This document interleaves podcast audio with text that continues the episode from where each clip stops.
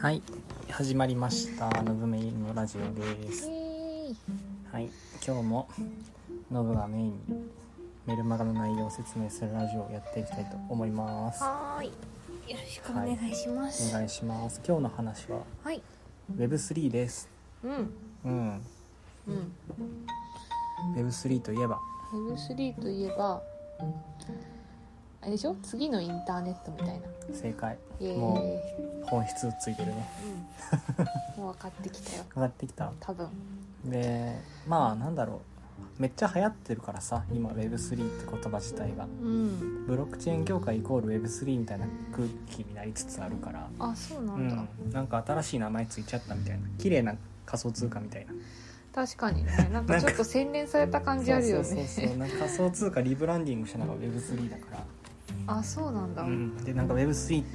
てのいいところって仮想通貨のいいところとほぼ一緒なんだけどえ。なんか Web3 って言い換えると起業家とかうん。ベンチャーとか投資家が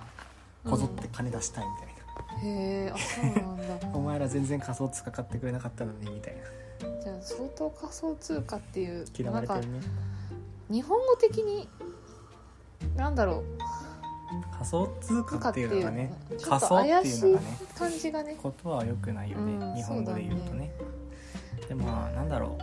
うめっちゃいいところがねうん年末年始とか語られてたんだけど、うんうんまあなんかその課題とか、まあ、ダークサイドの面も語らないといけないよねみたいうんうなん話があると思っていて、うんまあ基本的にこういう新しいものに飛び込む時ってうん攻撃力より防御力の方が重要だと思っててねうんノブ的には。ほうほうなるほどまあ、なんでかっていうと、うん攻めていって死んだら帰ってこれないからって いうシンプルなそういう理由で、うんうんまあ、リスク全掛けとして資産全部失っちゃったらうん帰ってきても何もできないでしょうん信用もゼロみたいになっちゃううんとなんかそうならないように一番防御力が重要だと思っててうん今回は Web3 のダークサイドについて書きましたよっていうはい話かな、うんうん、でなんか Web3 ってうん言ってその市場規模とかがめちゃめちゃでかくなってんのねうんもともとなんかそこめっちゃ賢い人たちが Web3 とか言ってたんだけど、まうんあ、それがようやく一般化したっていうのが今年になっててうんなんかブロックチェーン上にお金とかはみんな預けてるわけじゃないうんそれが29兆円とかになってるらしいへえもう国家予算超えてるっていうところになってるから、うまんうんあ、みんな注目せざるを得ないよねみたいなうん話があってうんでなんか東大の先生うんリスク管理の先生とか言ってたのめっちゃ面白かったんだけど、うんこの DeFi っていう領域だから Web3 の領域にすごいお金が集まってるんだけど、うんこれってまあ言うたらプログラミングすごいできてうんこういう技術と俺たちのテクノロジーがあればこんなん作れるよねみたいなうんデジタル銀行だイエーイみたいなうノリで作ったやつがこれなのんでも29兆円とかお金も預けられちゃってるじゃんうんイエーイっていう感じで作ったのに うんいやそれマジマジの金だからみたいな ちゃんとリスク管理しろよみたいなうん周りはそういう空気になってんだけど、うんもともと作ってた人たちは変わってなかったりとかするから、うん陽キャとか中学生のまま、いうん俺たち子供だと思ってるけど、ん周りはみんな大人だと思ってるから、うんそこのギャップが一番のリスクなんじゃないみたいあーなとかを、なるほ東どね大のリスク管理の先生とか言ってて、まあ確かになとか思ったりとかして多分今年とかうん多分この29兆円のどっかうんのプロトコルすんげえハッキングの事件とか起きそうな気がするなみたいなこれね感じがするっていうのが1個ある。まあ、そういうリスクがあるよっていう話を今日はしていくんだけど、うんまあ、だから Web3 の課題やねうんすごい熱狂的に支持されるのよなんか Web3 ってすごいいいことばっかり言ってて最近で新しくこの業界に入ってきた人たちってうん基本的には、まあそのいい面に触れるわけじゃないっうんてなるとその中央集権クソみたいなうん考え方にすぐなるのよだから中央集権クソってのは GAFAGoogleFacebookTwitter みたいうんうなんアップそういうやつらみんな大体嫌いじゃん最近の空気的にはあそうなのまあ、アプリ作ってる人やったら30%持っていかれたりするし、うんうんまあ広告業界にいたらうんあいつらにもかなりデジタル広告とかやられてるから、うんうんすごい嫌いな人たちとかはあー多い、そっかうんなるほどねまあ、そういうの社会トレンドみたいなのが相まって、うん Web3 ってそういうやつらに反旗翻そうぜみたいな面もあるからうんぶっ殺そうぜみたいなすぐなるんだけどうん別に、まあ、そうそういうふうに言ってても仕方ないやんねっていううん話かなうんでまあ課題として一番なんか大きいというかうんクリティカルなのはうん国の規制かなはあなんかでもいつもすあれだよね国の規制がうんぬんってうんなってるよねこれうんこのブロックチェーンの話題の時ってまあそうねバーサス中央集権の一番大きいものが国だから、うんまあ、そことどう対立しているのかみたいななやつがよく圧力として出てくるうーんで特にまあ中国とか、うんまあ、仮想通貨事業者を全員国外に追放したっていうのがああ去う年で、んうんなんかあったねこいつら仮想通貨はダメやけどブロックチェーンはガンガンやれスタイルあなの中国ってそうなのよでんビットコインはダメだけど自分たちが発行するブロックチェーン上の通貨は OK っはて感じなのよあそれって結局中央集権じゃないのせやでだから中国 は自分とこの経済規模も大きいし、うんうんアメリカの次やし、うんアメリカがもう今米ドル発行しすぎてうん死にかけてるから、うんそろそろ経済力弱まって次の基軸世界の基軸通貨は元やみたいなっうんて思ってるわけよ、うんそうなんだうんまあ、そうならんと思ってんねんけ どだからまあ人が発行する仮想通貨は自分たちがコントロールできないから、まうんうあ自分たちが発行してコントロールできる CBDC っていうーんセントラルバンクデジタルカレンシーセントラルって入っちゃってんじゃんそうねセントラルバンクやからね CBDC って言うんですようだからこれとかブロックチェーンの技術使って発行しようとかっていうふうに言っててんうん北京五輪で実験するとか言われてんのよねこへれーだからもう今年ですよああもうすぐじゃんねそうそうそうそうそっか北で京五輪 CBDC っていろんな国が検討してて日本とかも検討するかなみたいなうん空気なんやけどもう中国はもう実装してお披露目を今年やるわけようん一番世界的に進んでてでうんうんまあ米ドルの次の基軸通貨この CBDC で取りに行こうとしてるんやろうなみたいなはことがあるで仮にそのうん日本円の銀行にお金預けててもさ0.0000何パーの金利しかつかないでしょあうんでもそれを中国の CBDC に変えて、うん中国のその CBDC の銀行に預けておけば金利が10%つくってなったらみんなそっちのお金預けるじゃんねはそうすると中国にお金がすごい集あま集るまるうんから中国が何か経済政策とかするときにうん中国の影響力が大きくなるから、アメリカよりも相対的に発言力が大きくなって国際的に勝てるよねっていうのが中国の戦略なるほどね頭いい人っていっぱいいるんだねまあ通貨を牛耳るっていうのはそういうことでデジタルカレンシーっていうのは国境とかを越えて、うんまあ、そういう影響力を持てるっていうのがかなり大きくて多分中国のこの左側のアジアとか左側に位置してる国とかアフリカとうんうかんそういうところに CBDC をバンバン入れていくんやろうなっていうのがあの肌感としてある。で仮想通貨は銀行口座いらないじゃないうんうんうんススマホがあればああそういうことね送受信できるって意味だけど、うんうんスマホがあって銀行口座持ってない人たちっていうのはフィリピンは半分ぐらいいたりとかしていてへえあそうなんだ、ん、銀行口座作るのってそんなにハードル高いのうんそういう問題じゃなくてそもそも銀行口座を作ろうっていう発想がないないないないあそういう持感っじてななんいだ人がほとんどうーんタンス預金みたいな感じかみんなそうね銀行に預けるほどないっていうあのもあるしそういう知識がないっていうのが大きな要因2つあるかなあへえそうなのフィリピンってそうなんだねまあ途上国と言われている国にうんデジタルカレンシーっていうのはものすごくうんその金融の力っていうのを付与するのにかなり大きいファクターになるわけですねうんうんでまあ中国はそういうことをやっているのとあと韓国とかがうんアプリストアに上がってるブロックチェーンゲーム公開やめてくれへんってアップルに差し止めをお願いしたりとかするわけね、へえそうなんだうん、こういう動きとかすごくセントライズじゃないうんで基本的にブロックチェーンゲームって仮想通貨で NFT を決済するからうんアップルとか Google は30%取れなかったりするのねうんうんだからなかなか乗らないあそうなんだうんだけど、まあ、最近なんかアメリカとかでもエピックとアップルが戦ってさああなんかね独占禁止法うんとかいうのがあって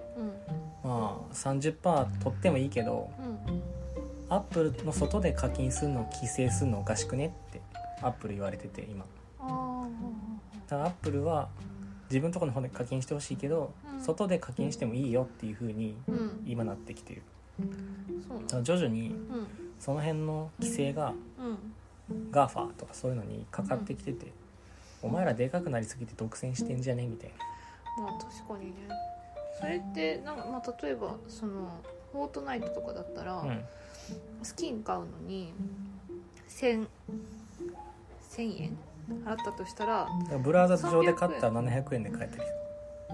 するあそういうことね、ってことだだからみんなこっちで買ってくれませんかみたいなキャンペーンをうんうん、フォートナイトがやっていいかどうかっていう今はダメなんだけどうんうん、もうすぐできるようになるはずっていうなるほどねうんだからまあこういうことをやってくるうん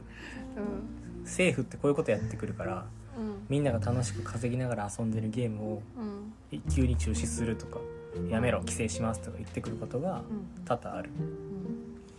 んでもさなんだろうそのゲームにお金が流れてくのはいいんだけど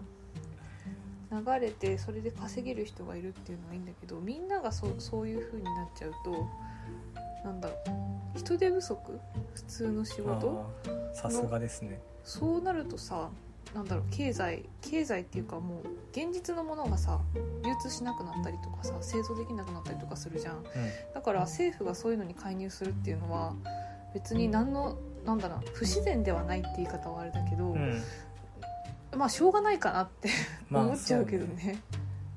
その一次産業とかに関わる人が減るっていうのが大問題ではあるから、そっちのインセンティブを強くしたりとか、うん税率的に優遇をしないといけないあーじゃあまあ逆にゲームで稼いだところにたくさん税金をそれかけて今やろうとしてるのが岸田政権だったりするじゃんあそうなんだその全然株知らなくて株とかで儲かった人たちに対して税金かけたんねんみたいな考え方でしょ、でもそれでなんだろうあの看護婦さんとかさその今コロナで頑張ってる人たちとかに還元したりとか、保育士さんとかう ん、に還元されたら現実でもちゃんと働こうってなるじゃん、まあねまあそうやなただまあすげえリスク取って外貨を稼いできてくれてる尊い人たちでもあるからああそうなんだその外で仕事してきてるってことじゃん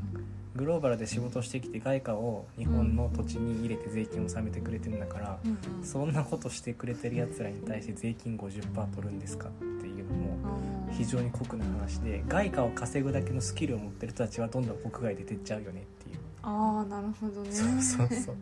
そういう問題とかがあってまあ一難しい長ね一短かなっていうのもあるなるほど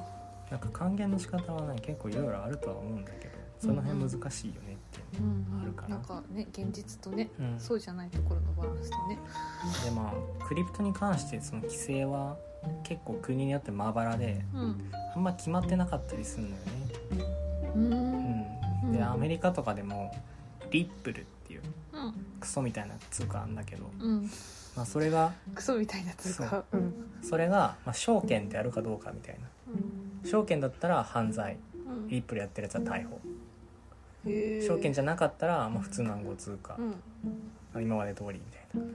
やつどなうんだやっけてど判断するのまあ、それはハウェイテストみたいなやつが前例があってこの前例にどれだけリップルが該当するかみたいなうん話でそこの議論が紛糾しててまだ決着ついてなかったりするわけよへえでなんかリップル側がうんその SEC って規制する委員会の偉い人とかを天下りで内部に入れてうん規制対策したりとかめっちゃなんか人間っぽいやんみたいな そういうそういうこととかも多々あってなんか結構まあ一枚岩じゃなかったりするわけねうんでなんか分散型のプロトコルうんっていうところに監査入れてでなんかそこの運営してるうんブラウザねうんブラウザサービスうん停止させたりとか結構やってることむちゃくちゃだったりとかしててうんうん人権侵害まで行ってんじゃねみたいなところもあるわけよねでもそういうの政府とかそういう規制を引くところの人たち無知とかうん理解が浅いからそういう極論みたいな規制を引くことになるんだけど、うんまあ、それをイノベーションを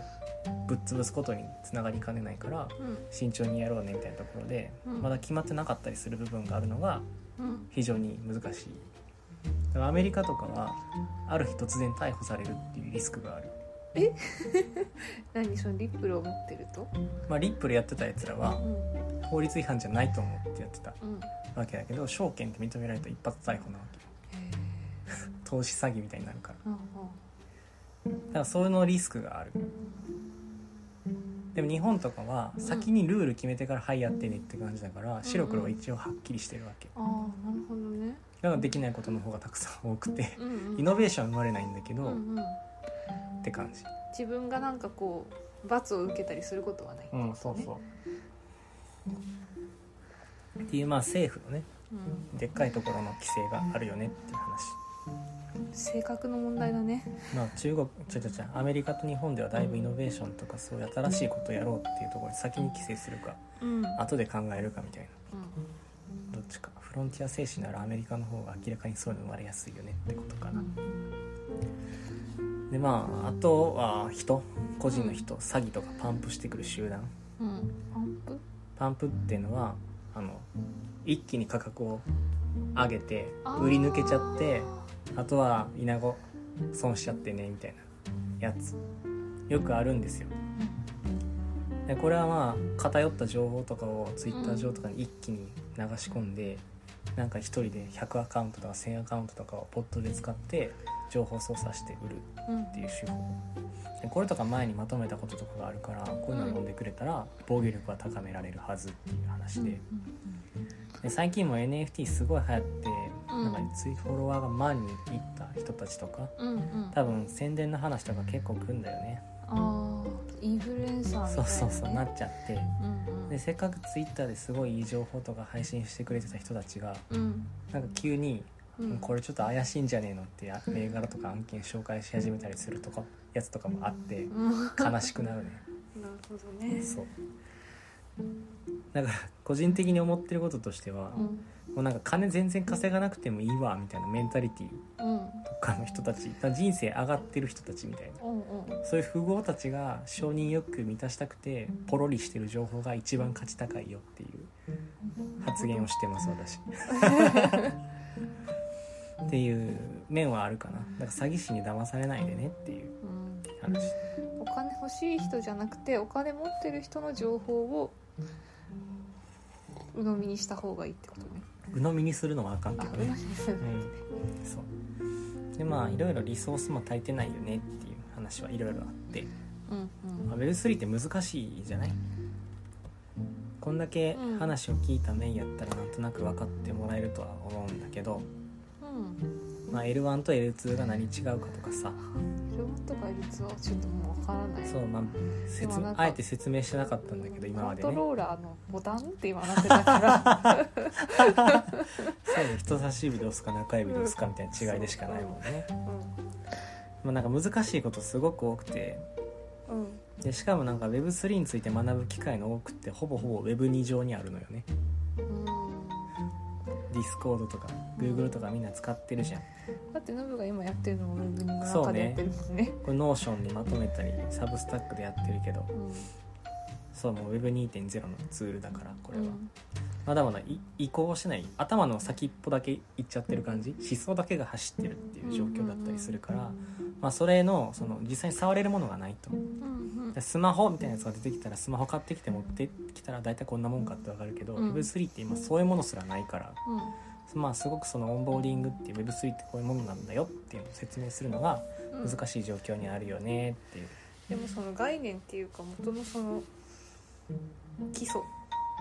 基礎なんだろう、まあ、概念みたいなのがないとさその上に何も組み立てられないからしょう今しょうがないんじゃないまあ、だからマスアダプションするためのツール分かりやすさみたいなやつが今まだ誰も答えを出してないっていう状況にあるからこんだけ議論が紛糾するっていう話かな。でまあ足りてないのは人だけじゃなくてうん開発者とかうん監査する人っていうのも足りてなくて最近なんかエアドロップっていうのがやたらと発生するのね何それなんか仮想通貨もらえるのようんお前頑張ってるからこれお小遣いなみたいな感じで仮想通貨いっぱいもらえるのねいいなそうそうそうでそれがあうんもらった瞬間に売れば結構儲かったりするのねへ4 5 0万とか、えへうえん、で最近そういうのが3つぐらい案件として続いてうんみんななツイッター上とかで「何々の宿ろで数十万儲かりました」とかよく言うわけへえでもそういうのってうん配布されて、配布されたやつを請求するクレームするっていうんだけど、う自分でのそのポチってボタンを押して許可して請求をするわけようんでその請求するっていう承認をするっていうところのうん仮想通貨のコントラクトにバグとかコントラクトそのだからプログラムねうんプログラムにそのハッキングのうプログラムとか書き込まれてたらんうん何も分からずに「いやいややったー1イーサもらえるんや」とかってポチってやったら自分の中に入ってるウォレットの中身盗み出すプログラムかもねっていうなるほどねリスクがあってうん多分今3つくらいこういうのが事例として続いたからうん詐欺師が全く同じやり方でウォレットの中身を全部抜くやり方を今一生懸命作ってると思ううんすごいね、うん悪い人たちっていっぱいいるんだね、まあいるいるいる匿名でできるからねうーんもうそれがさ良さでもあるんだろうけどさそのお金管理するにあたってさやばめちゃすくぎちるゃようんねリスクだよねそうそうだからまあ注意点としてはそういうのを監査して大丈夫だよっていう人自体がまだ全然いないわけようんでその奨学をもらうために全資産を失うリスクを取ってまでそういうのを請求するっていうのはかなりリスクがある行為だよっていうのは分かっておいた方がいいという話ですねあとまあ開発者も全然足りませんとうんでまあこれが一番今日言いたかったやつなんだけどうんうんマキシマリストっていうやつら、うんまあ、極論じゃんうん極論空気なくなったら人間死ぬよね人間って雑魚じゃんみたいあ ーなそういう極論を言う界隈の厄介者たちっていうのがありまして、ツイッターの CEO コメンテーターのの人たちみたいなねあまあ本当そうジャック・ドーシーが今日は題材だったんだけど、うんこいつ誰ツイッターの元 CEO へえ、でまあ結構かなり有名うん知らん人ほぼおらんみたいな感じの人ねうんでまあなんだろう Web3 ってうん分散化された世界みたいなやつを目指してんだけど、うん完全に分散化された世界とかもまあまあ来ないと思っててうんまあマクドナルド食いたいなと思ったらマック食いに行くようにうん気分によって今日はちょっと中央集権のサービス使おうかなとか普通にあるじゃんうんだから0か1の話じゃなくてうん濃度の話なんよだかあーらそれなのにうん Web3 はこうだからゴミみたいな01の0か1かの話をしてうん切り捨てるのってすごい愚かだよねってことをうん世界的な企業の CEO だってジャック・ドーシーさんああやっちゃってますねみたいな痛い痛い痛い痛いみたいな っていうのが、まうあ、んその話か今日の話かな。ね、こういうさ有名な人が Web3 ってダメだよねとか言うと、うんなんか鵜呑みにする人すごい多いじゃん。そうだよねそうだよね、うんこの人が言ってるんだからそうだろうってなるよね、うん、でこのジャック同士何言ったかっていうと、その Web3 うんうんの利益っうんていうのはシリコンバレーの VC ベンチャーキャピタルがほとんど飲み込んでてちょっとだけ漏れ出す端っこにも漏れ出すし雫をうんうんリテールの個人投資家が飲んでるに過ぎないよねっていうミームうーんネタ画像をリツイートしてうん Web3 企業に VC がどんどんどんどん金入れてるのようんだから Web2 の今の資本構造と全く変わらなくねみたいなうん Web3 なんて幻想だぜみたいなあーことを言ったわけうんうんでなんか Web2 と Web3 の違いで言うとうん株かトークンかっていう違いがあってうん株ってメイとかノブが買おうとするとうん証券会社に上場してないと買えないじゃんだからシードとかそのラウンドってやつがいろいろあるんだけどうんうん上場前に VC とか機関投資家とかってうん大体投資してるでしょ、ああそうだうねん、でも個人はできないうんまあ、それは証券会社に認められた投資家じゃないとできないでもそっち側に知識があったら投資した方が身入りでかいのが当たり前じうんうんゃん個人投資家でもやりたいんだけどできないうんでもトークンだとそれが全部できるうんうんなんか世界的なスタートアップあの GAFA みたいになる会社にうんなるであろう会社にうんスタートアップの時から投資できるっていうのはすごいでかくて、うんまあ、その道が開かれてるっていうのがすごい Web2 と Web3 の結構な違いなのね。うんうんでジャックとかはうん Web3 のその世界においてもうん VC がめちゃめちゃ金入れてて個人投資家には全然恩恵がいってないよねとかうんうん言ってるんよねうーんこれ超見当違いだよねっていう話をそうなんだちょっとするわはいその VC が入れたお金が実際にじゃあどう使われてんのかっていうまあ事例うんなんだけどうん例えばまあユニスワップってやつがあって、うんこのユニスワップっていうのはトークンを交換するうん機能を持ってますうんイーサリアムとビットコインを交換するみたいなうんものねうんでこのイーサアップってユニトークンウニって書くんだけど、うんウニトークンを発行しててうん供給量まあ100%きもああるんだけど、うん60%ぐらいをうんうユニスワップ使ってくれた人にあげますよっていうーん配布の仕方をしたわけねうんでこのトークンの持ってる総量によってガバナンスを決めたりとかしてるっていう名前話した気がするうんなんか聞いたことある気がする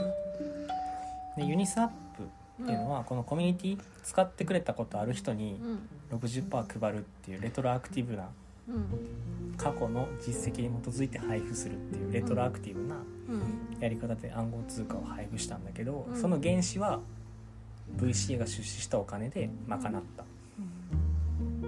だからこれ何が起こってるかっていうとうん VC がユニスワップに投資してユニスワップが個人投資家に再分配したっていはいはいはいはいう VC ユニスワップ個人みたいなうん感じでばらまかれたわけねうんでそれによってユニスワップを使ってくれるユーザーめっちゃ増えたわけうーんでそうめなっんだちゃ増えてそのガバナンスに参加する人もすごく増えてあのエコシステムっていうのがすごい出来上がっていったんねうんユニスワップの上にうんじゃあアドオンでこういうの作ろうみたいなうん開発者呼び込んであげたりとか、まあ、お金がこう入ってるからうんそのお金が開発者とかに入ってうんそのオプションでいろいろ作ってみようかみたいな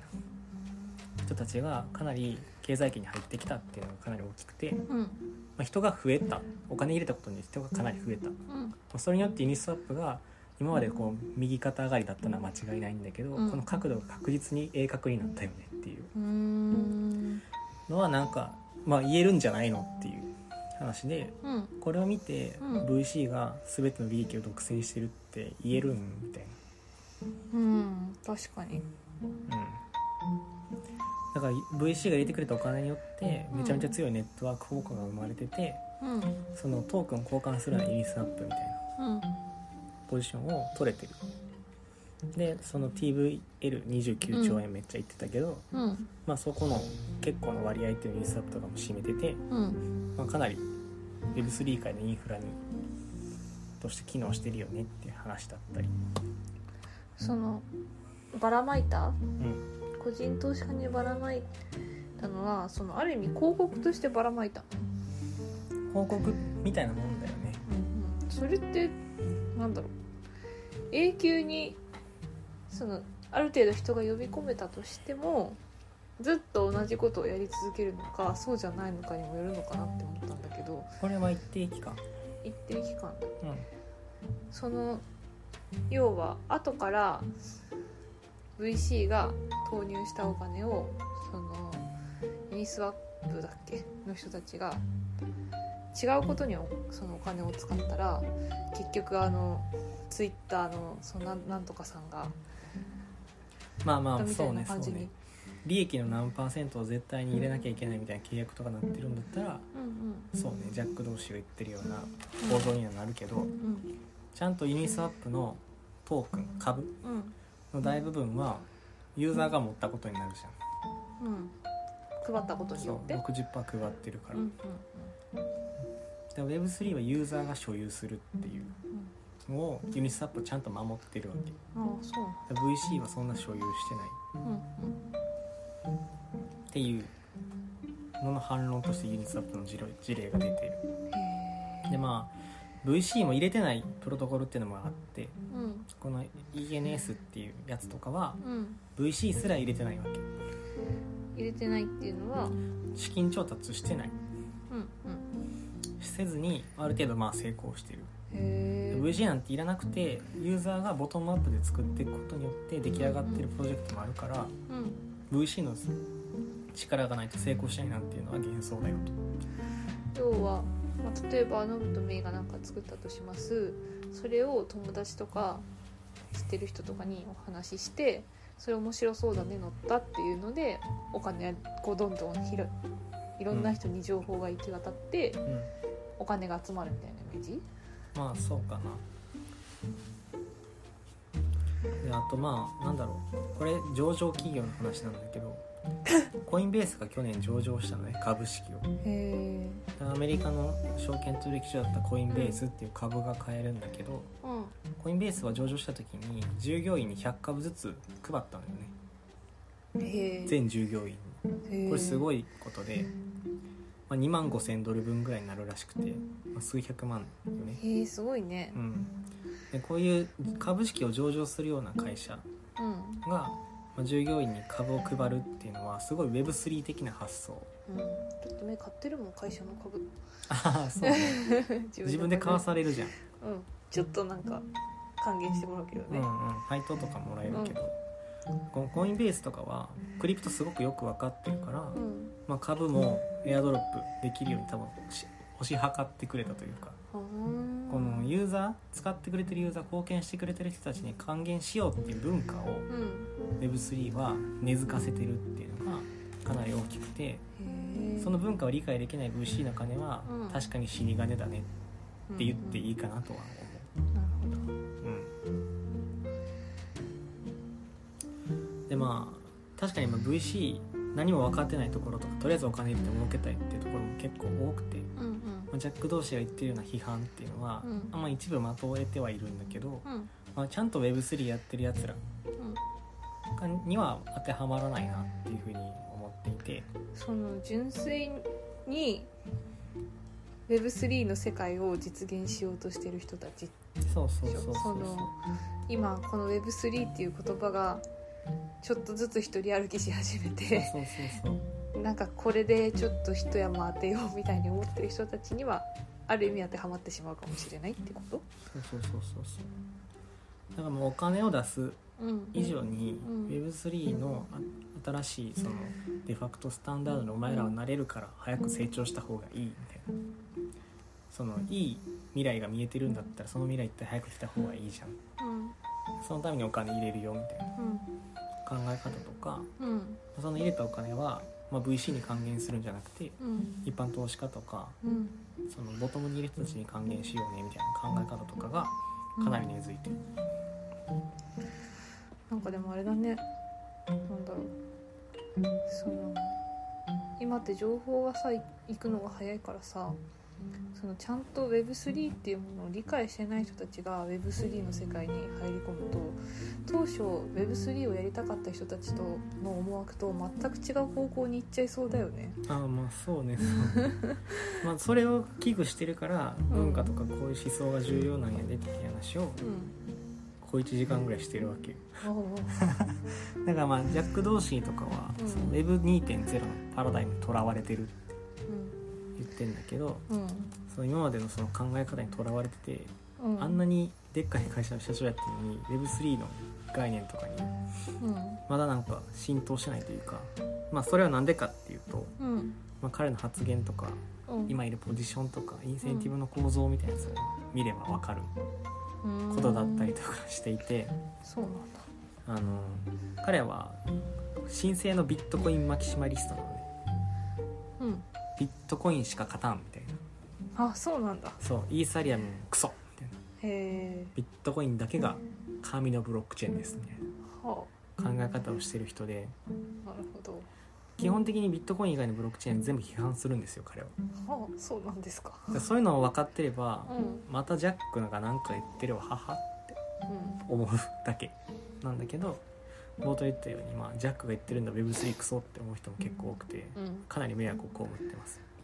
てかむしろそっちの人の方が多いよねきっうとね、ん、絶対多い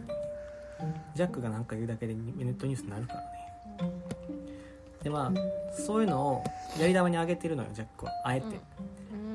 で Web3 の欠点を拡大解釈していって長所を無視するうんことで、まあ、明らかにこのネットニュースになることとかうんうんそういうのをそう揶揄して「お前らも叩いてええんやで」みたいなきっかけを与えてるなるほどねうんでやっぱり反クリプトの人たちって結構多いから、へーそういうのがきっかけがあると結構燃えやすかったりする、 なかなかなんだろう一心一体って感じになっちゃうねまあそうねでもまあジャック同士 Web3 批判してるんだけど、ういや Web3 批判する前に、んうんその暗号 Web3 のって VC のものになってんじゃんっていううんうんその遠因って VC じゃなくてうん SEC にあるよねみたいな話があってさっき言ったようにうん株に投資するには機関投資家とかでっかい投資家で証券取引所に認められた人しか投資できない、うんそれを許可してるのが SEC っていう証券取引所アメリカのねうんなんだけどそいつらが個人投資家に投資機会を平等に与えないからうん Web3 で仕方なくやってんじゃんみたいほうほうほうなだから SEC がうんやそういうの認めてくれれば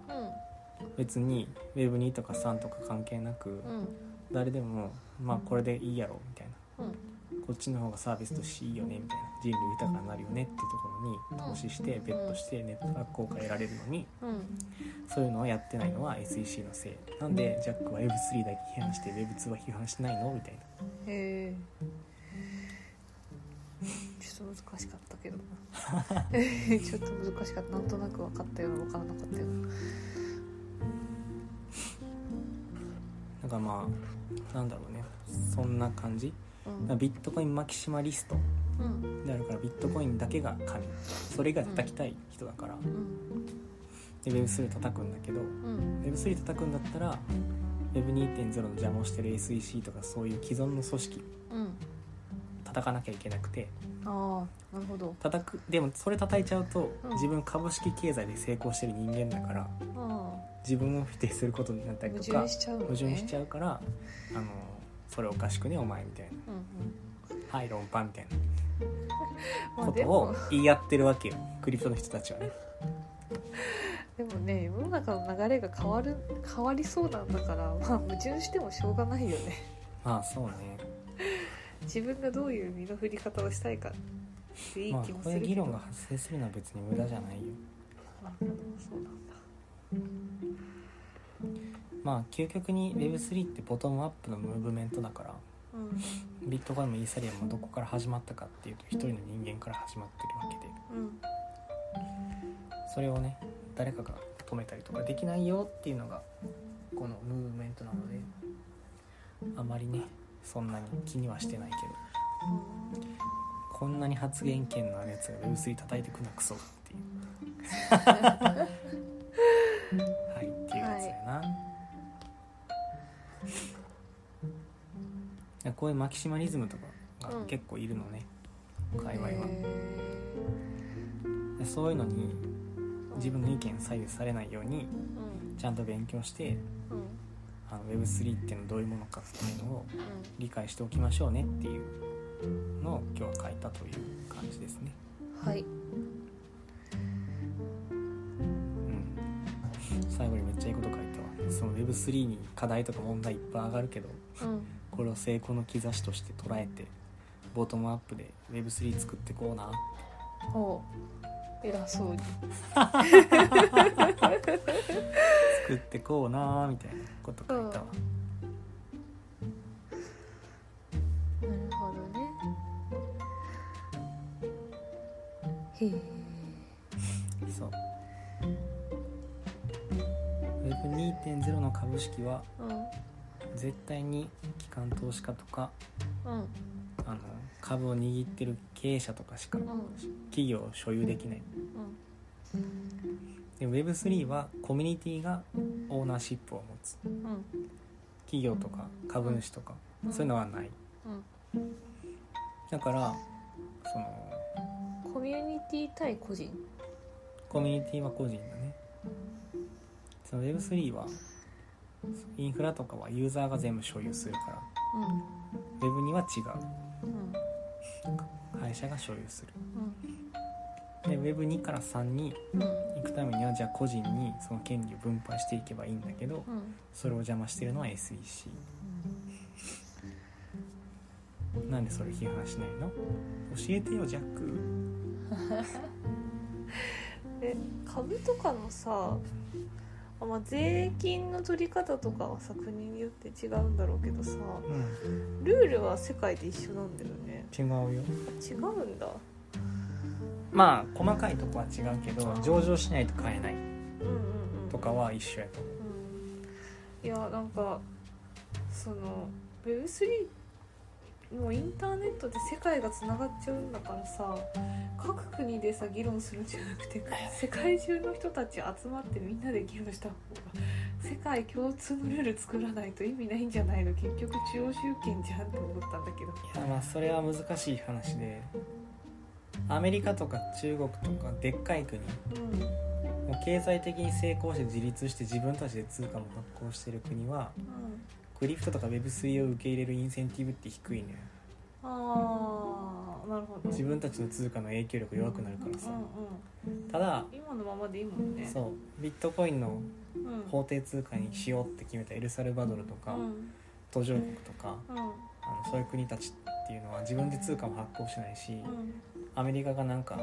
金利上げたり下げたりするだけで自国の経済めちゃめちゃバランス狂うわけようんうんうんうんそういうところは、まあ、世界共通通貨のビットコインとか採用するインセンティブが強くてああなるほど、ね、共通会議とかを持ったとしても絶対に決まらないねそういうことかでまあアメリカとかが影響力持ってるからうん絶対にまあそういうのはならないもう地球でいいじゃんねアメリカとかまあ、だ中国とからか日そ本とのかじゃなくて、 CBDC 中国やろうとしてる CBDC とかはまとまらないんだよまとまらないどこの CBDC とかうんみんなこの企画で CBDC 発行発行しましょうねとうかんそういうのは絶対にまとまらないうん企画はねうん各国の思惑がかなり錯綜するからうんだからビットコインみたいに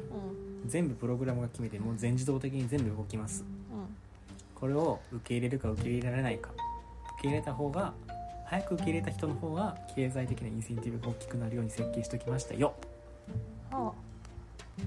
だから受け入れるか受け入れないかの二択でしかないわけこれはあなるほどじゃあその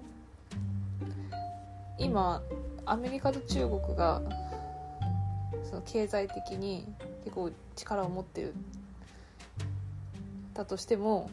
それ以外の国全部が「うんじゃあビットコインにするわ」って言ったら負けるってことだよねアメリカと中国は。まあそうねまあでもアメリカとか中国は内需がすごいあるから